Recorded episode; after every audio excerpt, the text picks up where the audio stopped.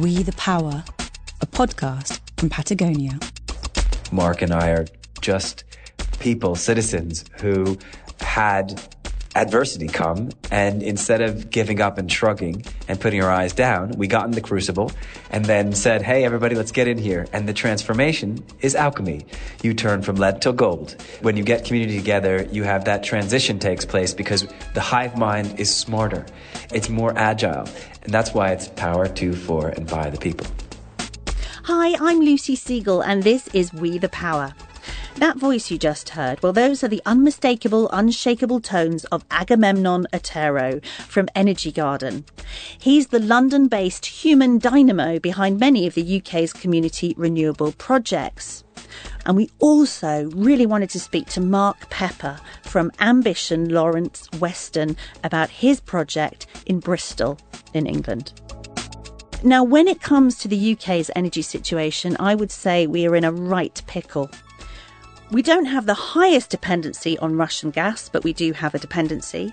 And we definitely have a cost of living crisis. So it's expected, some predictions say that 70% of the UK population will be impacted by eye watering electricity and gas bills from mainstream suppliers.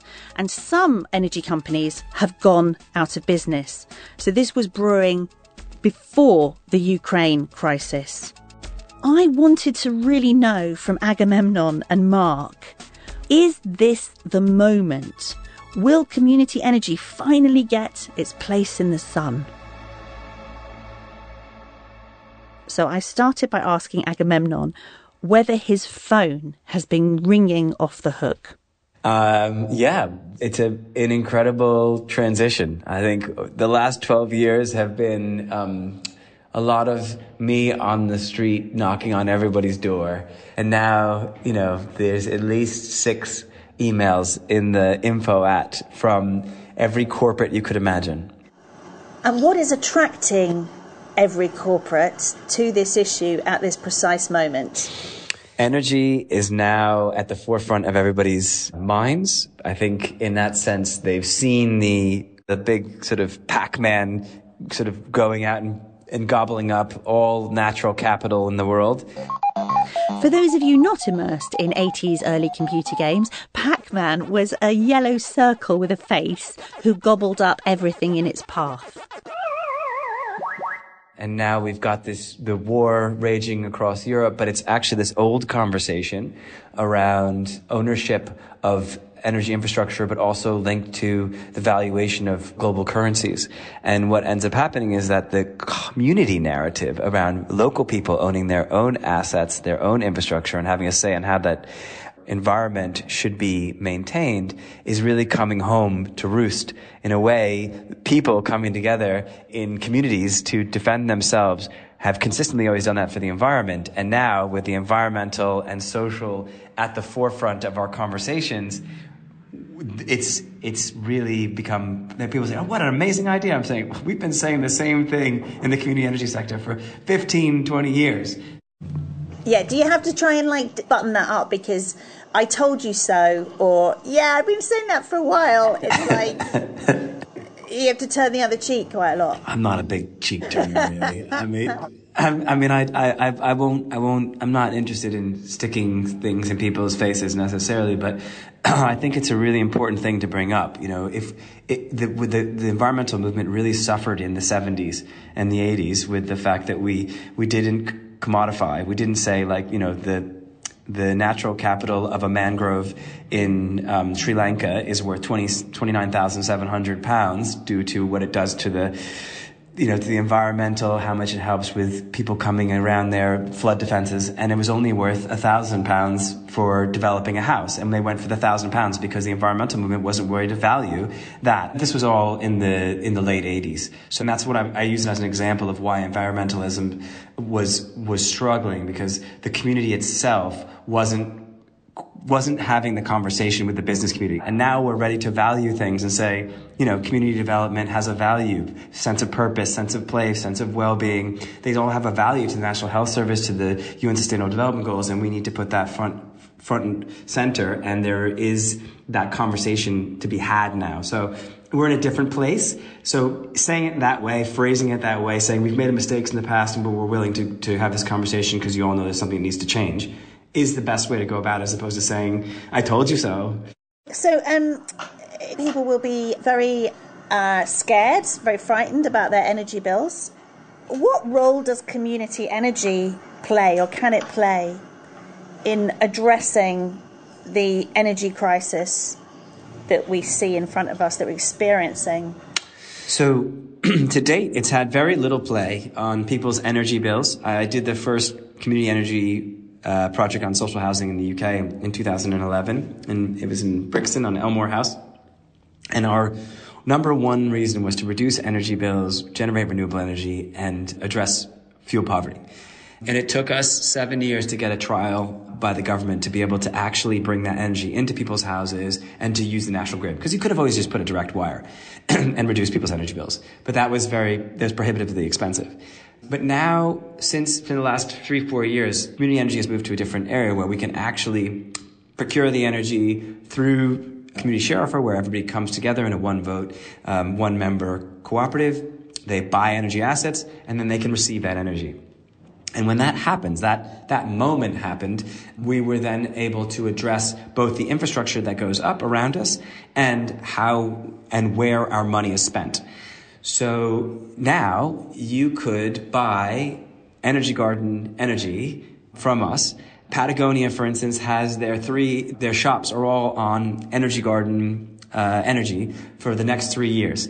So, you know, in that way, we've it's been a huge transition. So since since October last year, and you can individuals could invest in Energy Garden and get there that return, financial return. They can get the energy from us. They can they can get beer from us. You know what I mean? So it's like it's like an energy bank at Energy Garden, and I think that's the real shift that's happening in community energy. Is people can now invest in their local infrastructure and then get a, a return in how they see fit in our case, in Energy Garden's case, produce, honey, beer. But is it cheaper? Is it cheaper to buy energy from you? There is the case in the community projects on some social housing blocks where you could absolutely have it 30% cheaper than the market rate. And there are projects where that's, that is being delivered. But it's really about what does the co-op want to see? Do they want to see reduced energy bills? Do they want to see uh, more outcomes done? But you can do that through community energy. You can reduce the rate of energy bills for people. This is We the Power from Patagonia. In the midst of our global energy crisis, we're all feeling the squeeze, but the problem of high energy costs is not new, especially for those whose finances are precarious. The poor pay more, as Agamemnon noticed in Brixton in South London. In 2010 11, you had these companies coming in with their prepay top up cards. And so it was very normal for someone to run down the shops and put a fiver onto your prepay card. And yet, the, what those cards were, were a loaded mechanism, a gun to the sort of disenfranchised. You were carrying the debt for whatever weight was on that on that bill already and then you were paying probably a 20 30% surcharge to have the ability to be able to pay for your your energy on a regular basis when you had the money.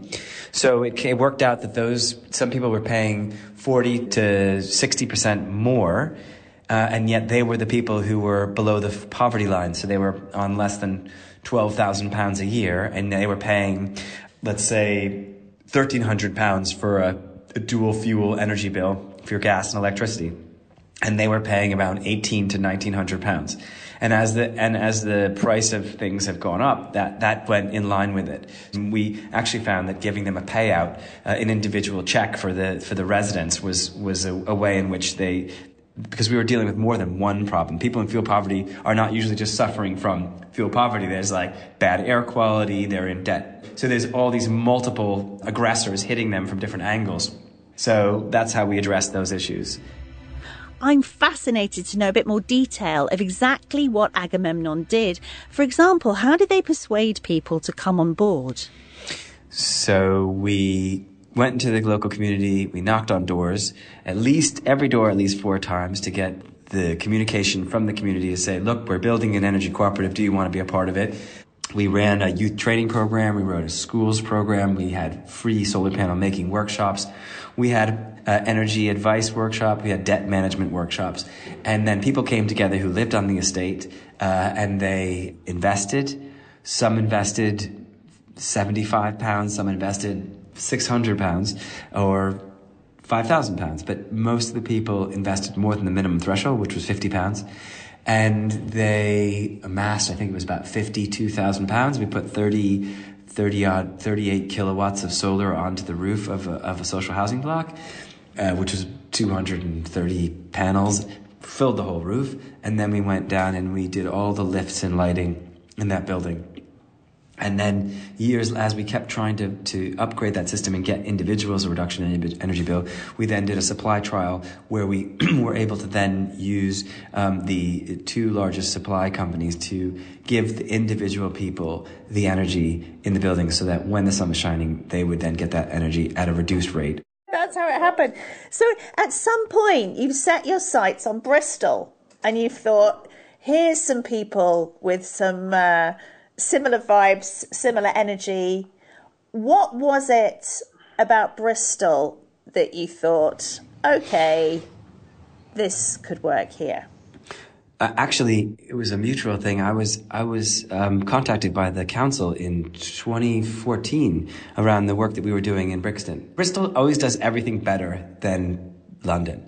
So I tried t- so hard and long with Lambeth Council and and Hackney Council and stuff to get community energy going, and um, it was really difficult. And Bristol came and said, you know, we think we should do it with the council. We should do it. We should do it that way. And I said, you know, that would be great because we've been trying for years with Lambeth and and Hackney and and Croydon, and you know, to have a full program run by the council that have a devolved um, group right from the outset would be amazing. And they just did it. They've, they've won best sustainable city of Europe, uh, and they've gotten tons of different opportunities where they've really taken it, and they've taken all of the learning from around the, the rest of the country and, the world, and then tried to implement it. So it's been a really, I've, I've always thought uh, it's been an exciting place to, to trial things and, and deliver them. Bristol does everything better that might be hotly contested by other cities in the UK, but when it comes to being green, Bristol was the first British city to be named European Green Capital and was recently named the most sustainable city in the UK. Now, Mark Pepper is one of the founding members of Lawrence Weston Ambition, and he is heading up an incredibly ambitious community energy project. They've just erected what will be the tallest wind turbine in England, which will soon be producing enough energy to power 3,500 homes. Mark, tell us, is Bristol better? Thank you for the kind words about Bristol uh, Agamemnon. Depends in what part of Bristol you live, whether or not you share that same experience and that same benefit. But I, have got to say, the local authority have been extremely supportive of, of, what we're trying to do here out in Lawrence Weston. So if I give you a little bit of history about who we are and what we are and what we're about, we're an extremely small community group um, from a residential area in the north of Bristol called Lawrence Weston. There's around about 7,200 residents sharing around about 3,000 poor quality homes, basically. You touched on the wind turbine. I mean, the t- wind turbine is, is one project of many that we're involved with. We came about way back in 2012 with the ambition to try and change our lot. We felt we'd been let down by stakeholders and other decision makers in the past, and that we were we were the forgotten estate in Bristol, basically. So we're pushing and striving forward to try and change life in Lawrence Weston for the local community. So uh, taking more of a hyper local approach and some of the fantastic things that you know Agamemnon's um, been doing for the last 10 years, 12 years. Um, so our main aim is not just around fuel poverty, because, you know, we've lived with fuel poverty for quite some time, 20, 30 years perhaps, but poverty, you know, in general, um, and the social injustice that we feel we're faced with to be able to change our lot, we needed to generate some income, basically. And that, unfortunately, as blunt as it may seem, and as crude and as rude as it may seem, is the reason why we got behind delivering a wind turbine. It wasn't, you know, because we were strongly supportive of community energy at that time. We knew nothing about community energy and the benefits it could bring. Um, we were just in a bad position where we needed to generate income to try and, you know, improve the lot for our residents climate wasn't only on the agenda of residents. They had more, what they feel, they had more pressing issues and they still have, like keeping a roof of, uh, uh, above their heads, putting food on the table, feeding their kids. So, one of the negative attitudes coming from government at the time was their false perception, in our opinion, that the public weren't supportive of onshore wind turbines. So, so many years ago, I can't remember how many, they made it increasingly difficult for onshore wind turbines to be realised. But in a perverse way, that helped us because the only way you could see an onshore wind turbine was to show really good support from the local community that they wanted to see one. So basically, we're about to build what we believe is the biggest wind turbine in, in England, owned by the local residents of Lawrence Weston. I am going to give you the briefest of historical notes here. In 2015, the then Prime Minister David Cameron, who'd previously been seen with huskies at the Arctic, said that he was cutting the green crap. Apparently, this meant onshore wind turbines. Now, they had been an issue with so called NIMBYs, which is not in my backyarders, who are visually offended by wind turbines for many years. They were effectively banned in what was politely called a moratorium. So you could probably have one, but it would take you years of fighting uh, planning regulations. So we are really playing a game of catch up here. Mark, just how did you do it? Just tell us, how did you do it? What did you say to people? And what did they say to you? What was what was the conversation like? That conversation started around about six years ago, to be honest. We, we realised that there was a climate crisis, even though our residents, or a lot of our residents, didn't think there was. So we we embarked on that conversation with them, where we did several of the things that your last speaker spoke about, like um, we delivered uh, solar farm panel workshops for families. We did a hell of a lot. We had a SKA electric set that that ran off power generated by riding a bicycle. Um, so just things to engage the residents because they weren't they weren't switched on at all around the climate and renewable energies and the benefits that it could bring. But what was the sort of number one reservation or number one thing people said initially? As soon as we started mentioning climate, they, they sort of switched off. They didn't feel as though climate had anything to do with them. Their attitude was, you know, it's not them that are flying halfway across the Atlantic. It's not them driving their Chelsea tractors or um, got their log burners supporting their central heating systems. And like I say, they felt as though they had more pressing issues to deal with. So we had to really bring it down to a local level and explain to them uh, that some of their priorities is exactly that. It is addressing climate. I'll put it very plainly, if you like, and bluntly, we had a lot of residents who were keen to improve the local area but didn't associate that with climate. So we had a lot of people who wanted to just beautify the area by putting plants in. So by us supporting them to meet their priority of making the area look better by putting plants in, we got their captive engagement, if you like, or captive audience. And then we said, yeah, we're here to support you with your priorities, but did you know if you change this plant for that plant, did this for that, you're also affecting the biodiversity. So we're always meeting their, the residents' priorities first and foremost, but also bringing in those co-benefits that climate bring in. And then obviously, uh, no two ways about it. When we started talking around the wind turbine, it was that economic benefit that attracted them more than anything, to be honest, for them to generate an income to themselves. Also, you know, the fact that I think some of them realised that they didn't need to be passive consumers of, of power and that they could, you know, be an active owner of some of the um, infrastructure. And that, I think that sent out a massive statement for, for a community that had been disempowered now it seems as though you know they'll be able to see their, their own wind turbine that Johnny and Susie down the road own or own a, own a share of. When is the turbine going up, and will you be able to see it from where you live? Um, I think we will be able to see it from where we live. It's just down the road a little bit. We think they look beautiful. We've got quite a few wind turbines in the local area as it is. Um, so it's a lot better than what we were used to, and that's big chimney stacks bellowing out pollution on the industrial estate is going to be. We'll see the blades turn in March 2023. And how much power will it generate? And how many Ooh. households are connected to it? I'm no renewable expert. Um, I'm a development manager for the Development Trust, and we've got a project team to, that looks after the wind turbine with the knowledge needed. And I think it's five kilowatt, five megawatt, I'm not too sure which, but it's apparently enough energy being produced to power 3,500 homes. And it just so happens that in Lawrence Weston, we've got 3,500 homes. Unfortunately, we're not going to have a direct line into those homes simply because of the regulations. Apparently, we were unable to do that. Um, so we've got to sign a PPA agreement with, with an off-taker and then just use the profits of that that generate to try and address the fuel poverty in a in a, a less of a direct way, if that makes sense.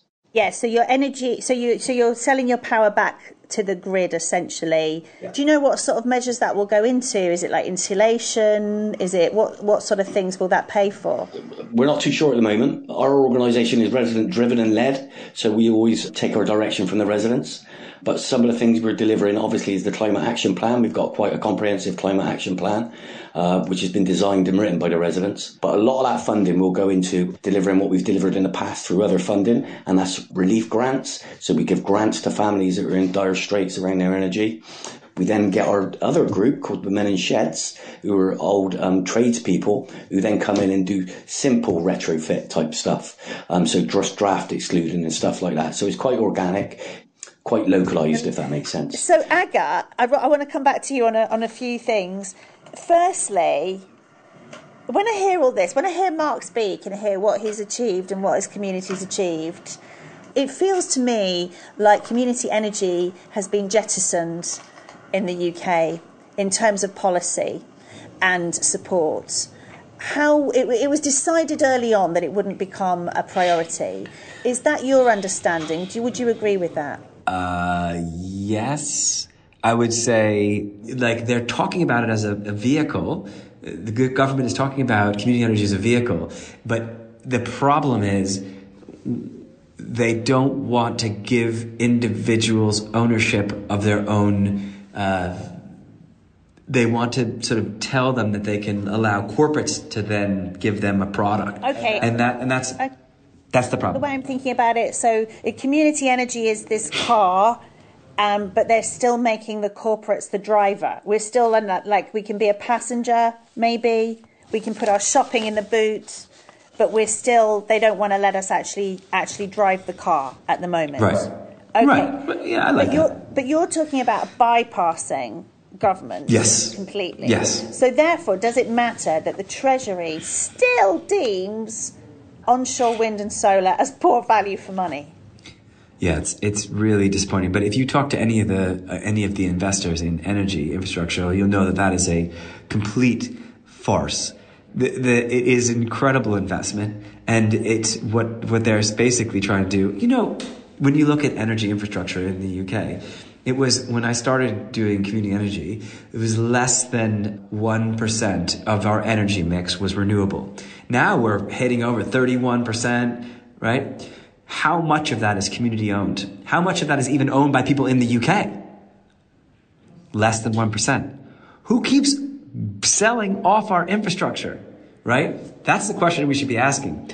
We as a country should be owning our infrastructure, not selling it off all the time. We have a- an age old conversation about infrastructure, people's infrastructure being given away. You use you use tax money to develop that infrastructure and then you sell it off. How can one person in China, Lin Ka-shi, own UK Power Networks, which is the largest district network operator in all of the UK, which is all from Oxford down to the water, all of London? Guess who we sold it to two weeks ago? A hedge fund. Our district network, which was built with taxpayers' money, has been sold to a hedge fund because it's such a bad investment? No, because it was a great investment. Do you think people are now ready to hear a different narrative around community energy? And what is a succinct way of explaining what community energy can do for them? Power to, for, and by the people. Change isn't going to come to you. You have to make it happen. And I think everybody knows now they are the only ones who are supporting their interests. Everybody else is out there to do their thing, even in small communities, like Mark is highlighting. You know, this community had to step forward and do it for itself. And I think that's where we've got to is actually when there's, I've told you and I've taken, Lucy, I've taken you to different estates. The beauty of this is that the narrative could be, oh, well, if every little estate or every little community starts to become independent in their own way, that that would somehow be negative because it would be, you know, not all people coming together. But as you saw, like, it's putting, putting food on the table. It's education for their community. It's a roof over their heads. You know, it's, it's the fundamental building blocks of a community. But it's also that when you speak about it and you share those things and you try to build a revenue stream for those things, that you say that there was a direct impact on climate change by you choosing to support and empower your own community. And when all these communities then begin to come together and say, we're empowering us, we talk to each other. And then that's a huge block. You know, what is it? The businesses, small businesses make up 97% of the businesses. And yet we, all we talk about is the big businesses that fly their chief execs up to the moon. We don't talk about the individuals that keep everybody right here on the planet because they can make the change here and now. And they're ready. We're all ready. We just need to know that we have a vehicle for doing that and community energy delivers it. Mark, what should people do if they need to take the first step? So they're listening to this, they kind of want to act. What what is the the touch point? What's the first thing they could do? I think to raise their own aspirations. Basically, We've, you've got a small area like ours and got two entities to rub together, yet we're pulling off some massive things. And we've done that by going out and seeking the support that is out there. Uh, there is support from um, community energy groups all over the place. There, people were falling over themselves to help us with, with what we were trying to achieve. And by working together, we, you know, we're going to achieve some fantastic things. Not only have we got wind turbine, we've also got a 50% share in a solar farm in the local area. You know, it, it just, it's going on and on and on. It's, it's, it's just incredible. But, just because you're a small, impoverished little community in England doesn't mean to say that you can't achieve some fantastic things if you come together, uh, you know, seek out that support, accept that support, and um, deliver it for yourselves, basically. And did you did you do a poster? Did, was it word of mouth? So what ha- what happened next? To be honest, we door knocked every a group of us, about eight of us, door knocked every um, resident in the local area with a survey and asked them exactly what they thought was what was good about living in Lawrence West and what was not so not so good, and what changes they would like to see. Then we invited them into the local community centre, and it's all transpired from there. Basically, we've got different projects, different groups running different fantastic things and schemes. Um, but yeah, you're right; it does take a lot of work but it is possible. Um, and like I say, the support and the funding, if you're fortunate enough to live in Bristol with a very supportive local authority, the funding is there to help you to do that. It is quite amazing. It's so impressive. It really is. Um, Agamemnon, what, where do you think people should start? Maybe they don't live in Bristol. Maybe they don't have that access to funding, and maybe they feel that the, they've felt that the landscape is quite hostile to community energy. I would start with forgiveness. Everybody seems to be worried that they've already messed up too much and they can't start. I think the, the, then the, the first physical action is that if you look at when you're wherever you are, just how many times uh, you interact with the world outside you, you know, whether it's you flipping on the switch, um, or you're turning on the water, or you're, uh, uh, you know, going out and throwing your w- garbage, your waste into the into the bin. You know, any type of movement, there's a direct implication for the wider community. So, like um, when you're using that energy, where does your energy come from? When you're turning on your water, where does your water come from? When you're taking waste, where's it? Where's the landfill go? And if that doesn't get you angry, if that doesn't get you riled up and want to do something, then you've got to check in with your feelings because there's something because the system is broken. And so this is the beauty of today and being able to to hear our our stories. I mean Mark and I are, are just people, citizens who had adversity come and instead of giving up and shrugging and putting our eyes down, we got in the crucible and then said, Hey, everybody, let's get in here. And the transformation is alchemy. You turn from lead to gold because the, when you get community together, you have that transition takes place because the hive mind is smarter. It's more, it's more agile and it can deliver, you know, 10, 100, 1,000 times the outcome that the financial resources put to, the, to do those things could have done. Every counselor knows that when they go into, they've got a door knock. But do they ever deliver the same amount of things?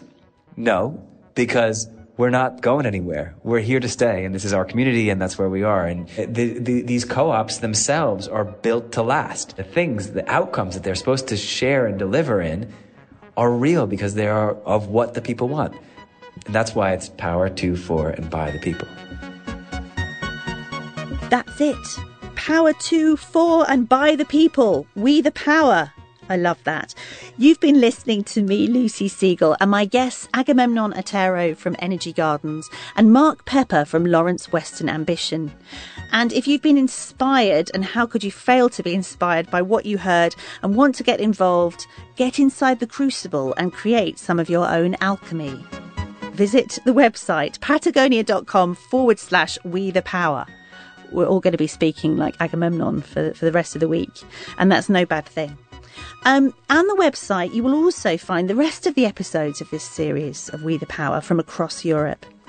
And in the next episode, we're going to be talking to Fabienne Marez and Lionel Astruc about how the future of energy is female and could be a design for life in the 21st century. Because in the next episode, we are heading to France. See you then. You won't want to miss it. And please don't forget to rate and review. We the Power, We the Power, a podcast from Patagonia.